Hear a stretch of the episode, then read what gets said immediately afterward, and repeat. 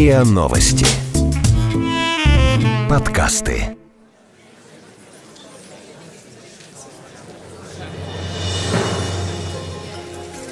Экспонат. Музейные истории.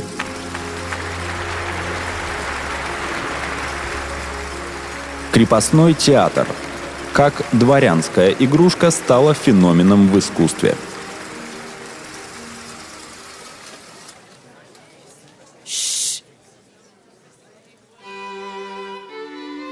В зале XVIII века музея Бахрушина висит портрет молодой красивой девушки в изящном белом платье. На мизинце у нее блестит крупный бриллиант. Плечи укутаны шелковой накидкой. Во взгляде и позе аристократизм и своенравие. Ни малейшего сомнения, что перед вами особо богатого столичного рода. Однако на самом деле обладательница этих дорогих одежд и драгоценностей – простая крепостная девка. В конце XVIII века в России наяву произошла самая настоящая сказка о русской Золушке.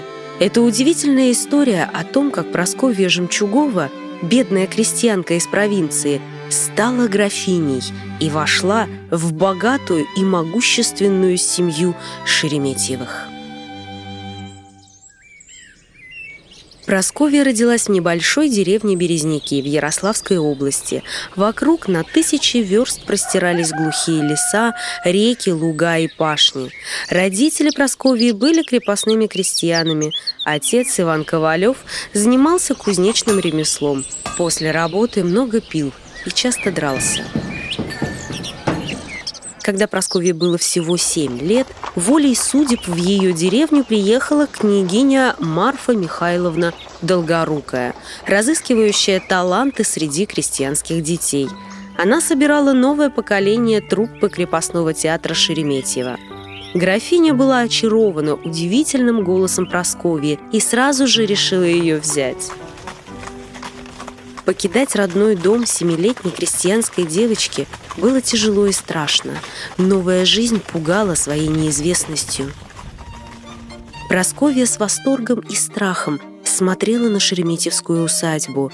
Просторную, голубую, с белоснежными колоннами, окруженную изумительными садами и чистейшими прудами – Обучение в усадьбе было очень напряженным, но интересным.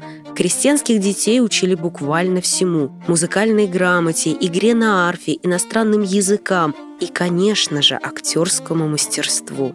В театре была традиция заменять простые крестьянские фамилии актеров на, так скажем, драгоценные – Бирюзова, Гранатова и так далее – так Ковалева стала жемчуговой. За несколько лет из обычной крестьянской девчонки она превратилась в изнеженную и образованную барышню, при этом оставаясь вещью, игрушкой господ.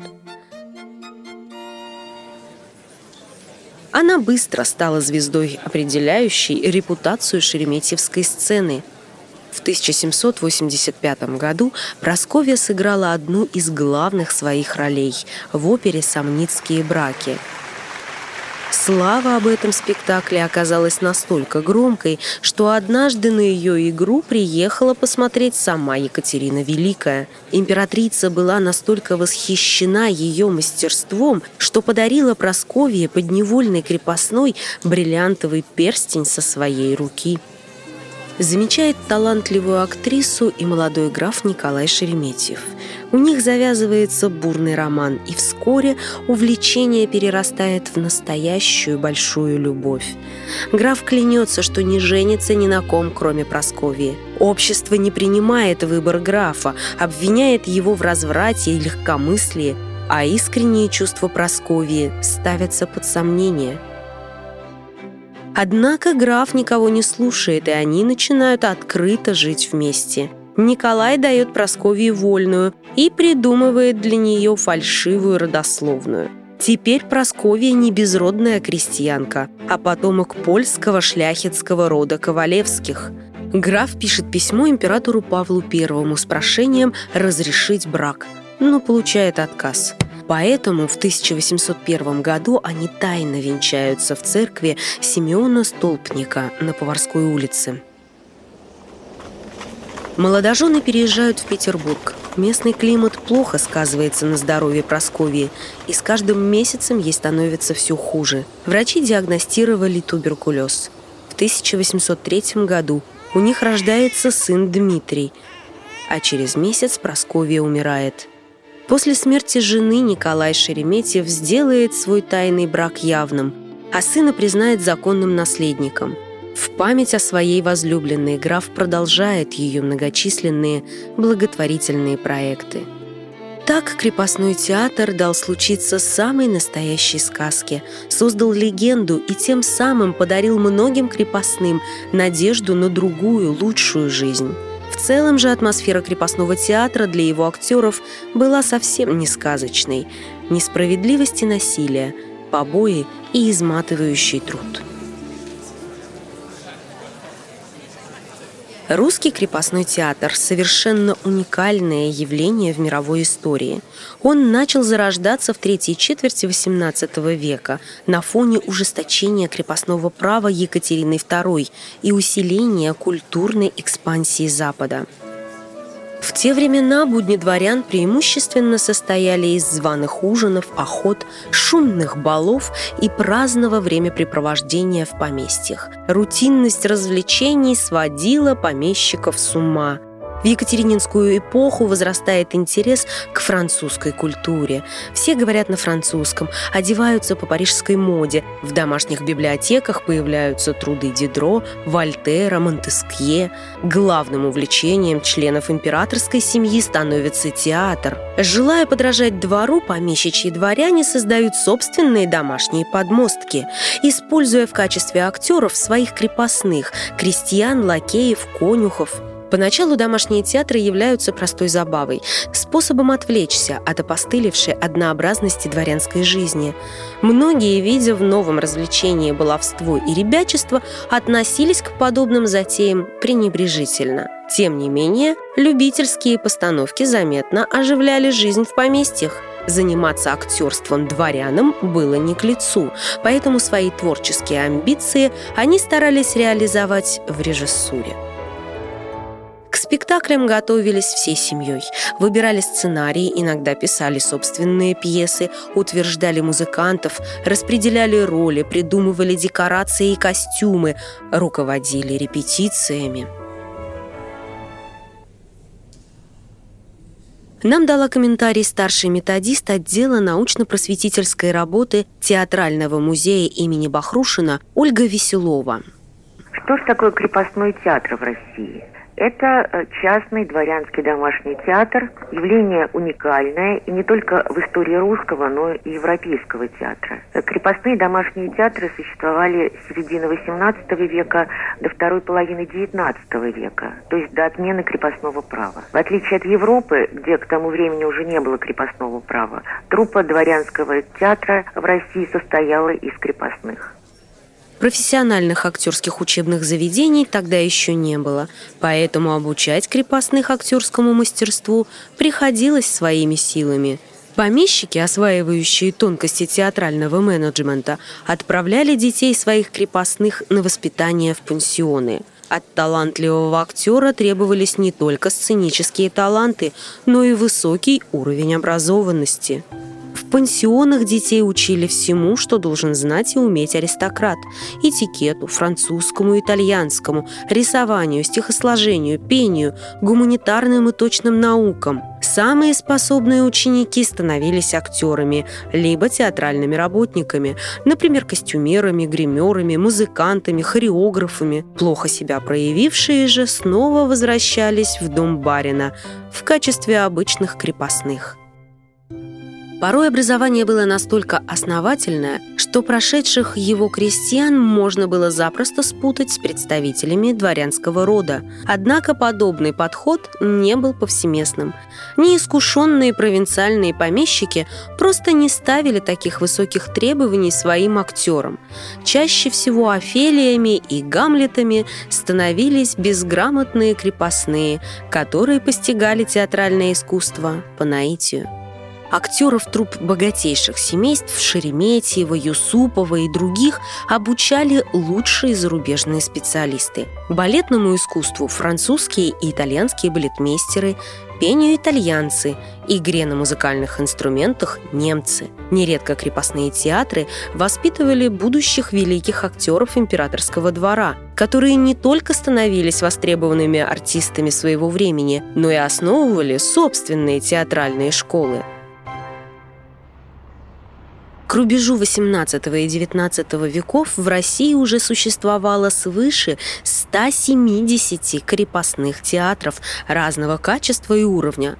Многие из них были крайне примитивными. Иногда декорации сводились к подвешенной простыне. Вместо оркестра играла пара музыкантов, незнакомых с классической музыкой, а спектр жанров ограничивался капустниками да дешевыми водевилями. Слабое качество постановок многих провинциальных театров объяснялось низким культурным уровнем самих помещиков и их небольшим достатком. Моду и стиль жизни всегда задавал императорский двор и столичные дворяне. Провинциальные же дворяне пытались повторять за ними, насколько хватало денег и вкуса. Театр являлся не только развлечением, но и необходимым атрибутом престижа. Историк Дубровин в 1899 году написал в своей книге Каждый не только богатый, но и бедный помещик считали своей обязанностью иметь по мере средств свой оркестр и свою труппу. Хотя часто и то, и другое было очень плохо. Люди же богатые достигали в этом отношении некоторого изящества. Стремление продемонстрировать свое богатство нередко приводило к безвкусным, но дорогим постановкам, а иногда к банкротству и нищете некогда могущественного дворянского рода. Так, например, граф Сергей Каменский тратил немыслимые деньги на свой театр в Орле. Однажды за талантливых актеров, мужа и жену Кравченковых с шестилетней дочерью, Каменский отдал имение в 250 душ – в его театре было сразу два оркестра – инструментальный и роговой, каждый по 40 человек. Разыгрываемые пьесы постоянно менялись, и с каждой новой постановкой требовались все новые и новые костюмы и декорации – всего за одну постановку граф мог заплатить более 30 тысяч рублей, что в пересчете на современные деньги составляет несколько десятков миллионов рублей. Примерно за эту же сумму Александр I приобрел целую труппу у графа Петра Столыпина в 1800 году. Несмотря на огромные деньги, постановки театра Каменского выходили неудачными, а временами откровенно пошлыми. В конечном итоге Каменский растратил все свое свое фамильное богатство и закончил свои дни в нищете и безвестности. К середине XIX века по помпезности обстановки и мастерству актеров усадебные театры начали конкурировать со столичными. Помещики вкладывали целые состояния в строительство зданий под театр, их обустройство, декор помещений, воспитание и содержание артистов. Самым прославленным крепостным театром был театр Шереметьевых в Кусково. Обладая огромным богатством и утонченным вкусом, к концу XIX века семейство создало чуть ли не крупнейший театр страны. Он не просто конкурировал с императорским, а по заявлениям некоторых современников даже затмевал его своим великолепием. Театр в Кусково не уступал по размеру Московскому малому театру, но значительно превосходил его своим убранством, декорациями и техническим оснащением. Техническому оснащению некоторых крепостных театров могли позавидовать крупнейшие площадки Парижа, Лондона, Вены и Берлина. Театры обладали разнообразной машинерией, имитирующей звуки ветра, дождя и грома. Разнообразные механизмы были спрятаны по всей сцене. До нашего времени также сохранились детали устройств, позволявших актерам летать над сценой и передвигать по сцене различные предметы. Театром графа Шереметьева восхищались не только русские интеллигенты, но и ценители за рубежом. В 1787 году французский посол граф Сегюр вместе с Екатериной II побывал на театральном представлении графа Шереметьева в поместье Кускова. В своих дневниках он оставил такую запись. На прекрасном театре представляли большую оперу – Не зная языка русского, я мог только судить о музыке и о балете. Первое изумило меня приятную гармонией, Последний изящным богатством одежд, красотою, искусством танцовщицы и легкостью мужчин. Более всего казалось мне непостижимым, что стихотворец, написавший оперу, архитектор, живописец, актеры и актрисы, музыканты – все принадлежало графу Шереметьеву. Таким образом, из шуточной забавы и досугового развлечения крепостной театр перерос в серьезное и утонченное искусство. По сей день в фонде музея Бахрушина хранятся уникальные эскизы, декораций и актеров, выполненные французской художницей в крепостном театре Шереметьево – на них искусно запечатлены торжественность и великолепие спектакля и самой сцены, пышность декораций и убранства. Эти эскизы позволяют почувствовать атмосферу маскарада, царившую в богатых дворянских залах. Конечно, крепостной театр как социальное явление имел огромное количество противоречий. Можно было быть богатым и просвещенным барином, проповедовать идеи гуманизма, просвещения, читать новинки французской литературы, увлекаться театром и одновременно владеть крепостными и приказывать их сечь на конюшне. Играет соната Вивальди, гости проходят в зал и рассаживаются по местам. Все одеты дорого и изящно. Мужчины в элегантных фраках со щеголеватыми бархатными воротниками и чуть завышенной талией. Шеи обвязаны длинными шарфами, небрежно приколотыми булавками с висячими ювелирными каменьями. Цилиндр, перчатки и трость были обязательными аксессуарами тех лет – и в зале имелись у каждого. Во всем следовали моде лондонских денди. Дамы одеты в разноцветные пышные платья с жесткими корсетами, изысканные шали, накидки и мантильи, в руках сумочки из биссера, кошельки и веера, сшитые из бархата и украшенные золотой нитью и блестками – Волосы убраны в английские и французские прически. Убранство зала было подчеркнуто роскошным. Стены украшены позолоченной резьбой и причудливыми узорами. Кресла обиты дорогими цветными тканями, а под потолком висят трехъярусные люстры. На просторной сцене на фоне ярких декораций разворачивается пьеса «Буря» Шекспира. Чародей Просперо устраивает невероятный праздник в честь свадьбы своей дочери, приглашает духов в обличии римских божеств и создает сказочные залы. Он увлекается сотворенным им великолепием и теряет бдительность.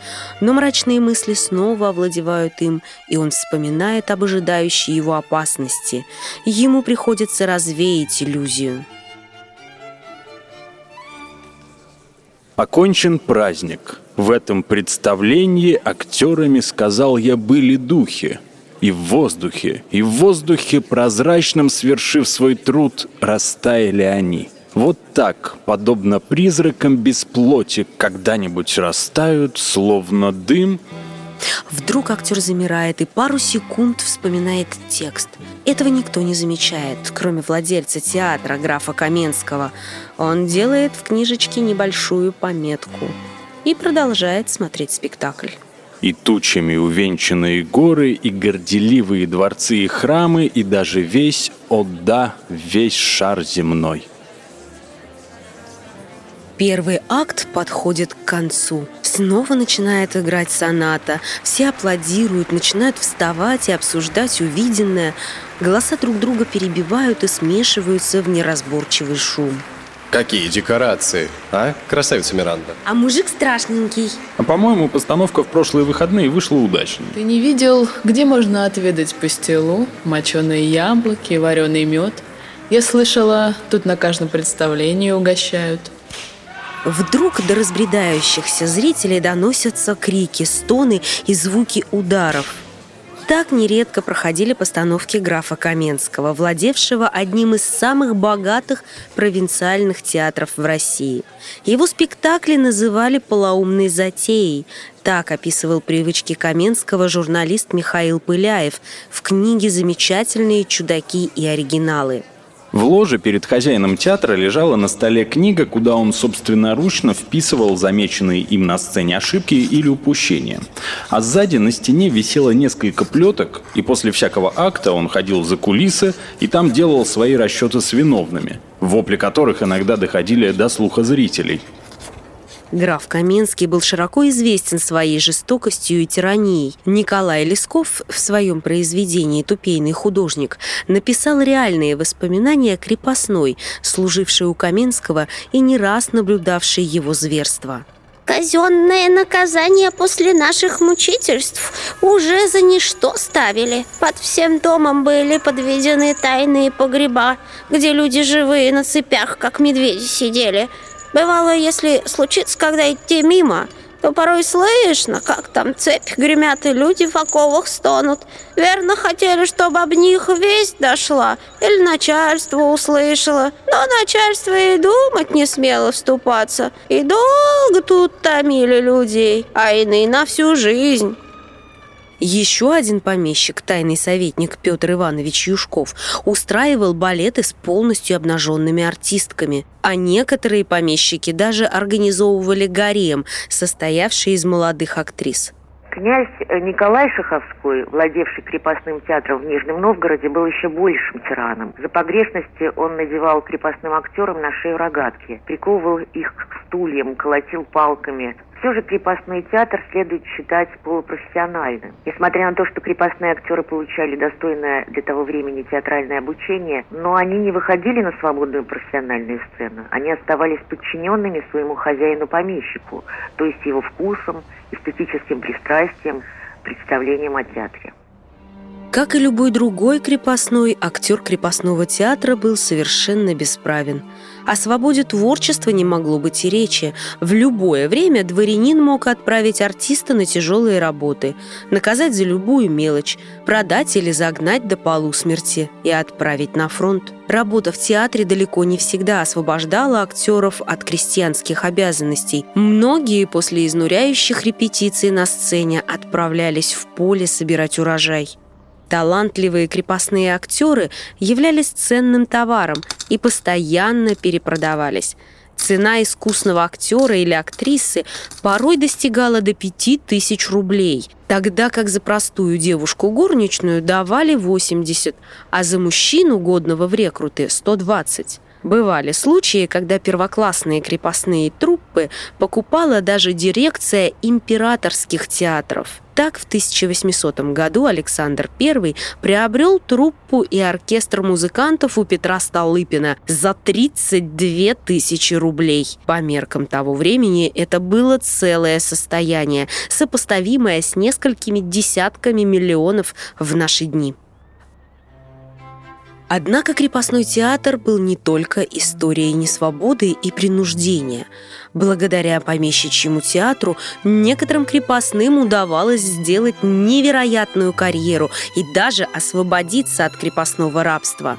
Один из самых знаменитых таких примеров – история Михаила Щепкина, в честь которого было названо Щепкинское училище – Щепкину удалось получить личную свободу, изменить принципы актерской игры и заложить идеи, которые позже будут продолжены Станиславским.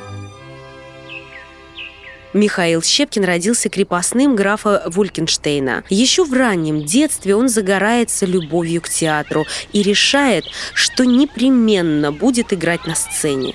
В юношестве Щепкин принимает участие в постановках домашнего театра и параллельно подрабатывает суфлером в городском театре. Он полон энтузиазма и не упускает ни одной возможности лишний раз выступить на сцене. С разрешения графа Щепкин начинает профессиональную карьеру актера и следующие 15 лет выступает на подмостках разных провинциальных театров. Слава о молодом, чрезвычайно талантливом актере комедийного жанра начала проникать в столицу. Его замечает граф Репнин-Волконский, который решает выкупить Щепкина. И в 1822 году актер получает вольную. Тогда же он завершает свою карьеру в провинциальных театрах и становится суперзвездой московского малого театра, известной на всю страну. Теперь для него открыты не только двери любых театров, но и двери дворянских усадьб. Всюду Щепкин желанный гость. Его приглашают на званные ужины и балы. В 1831 году Михаил Щепкин в гостях у Аксаковых знакомится с Гоголем. Это знакомство переросло в настоящую дружбу.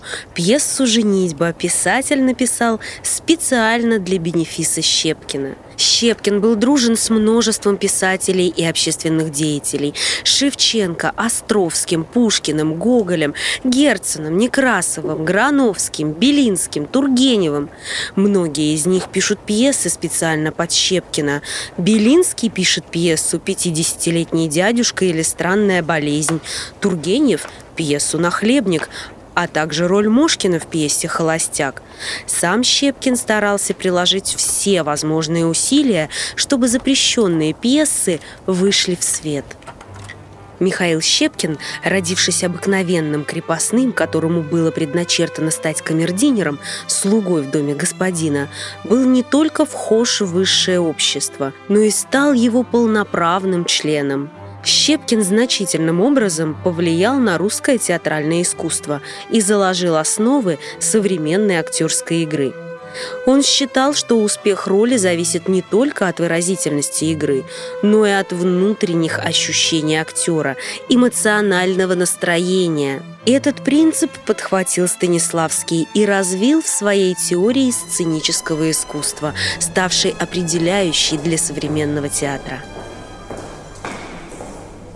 Сегодня в Москве открыт дом-музей Михаила Щепкина, где вы можете узнать больше о театральном мире середины XIX века, влиянии творчества Щепкина на русский театр и его головокружительной истории. Крепостные театры существовали в России приблизительно 100 лет – середины XVIII до середины XIX века, до того времени, как Александр II подписал манифест об отмене крепостного права. Актеры получили право уходить теперь от уже бывших хозяев, создавать собственные трупы, гастролировать. Некоторые усадебные театры перешли на коммерческое начало, но большинство просто опустело. Эти театры внесли ценный вклад в развитие национального театрального искусства. Они содействовали его широкому распространению. Многие провинциальные театры, кстати, ведут свою историю от крепостных домашних труп. Кроме того, крепостной театр воспитал целое поколение актеров для государственной и частной сцены. Первые десятилетия русский вольный театр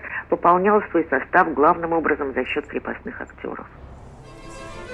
Крепостной театр был не только историческим, но и культурологическим феноменом. По мнению Сахновского, русского и советского театрального режиссера, крепостной театр выражал настроение, думы и переживания своих лицедеев в пестрых образах чуждого маскарада. Крепостной театр давал возможность как для дворян, так и для крепостных актеров прожить чужую жизнь, возвыситься над своим привычным бытием. Сценическая идея театра Екатерининского и Александровского веков заключалась в утверждении фантастического маскарада, властвующего над реальной жизнью. Театральная выдуманная жизнь становилась параллельной реальностью для помещика и его слуг.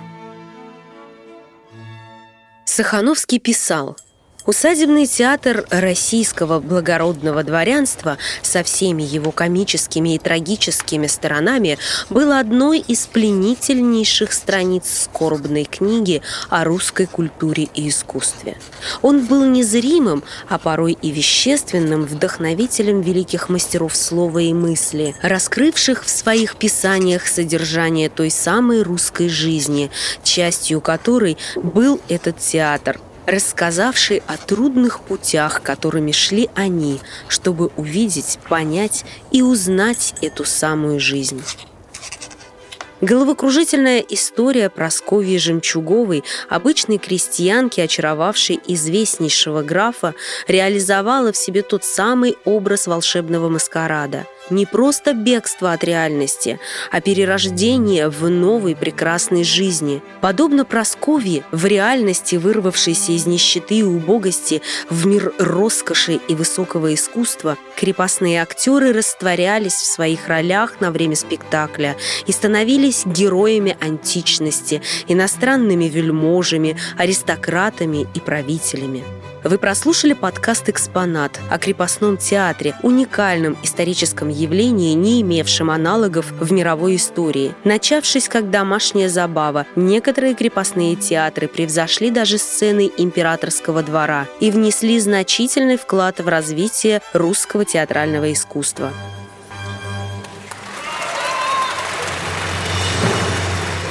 Экспонат.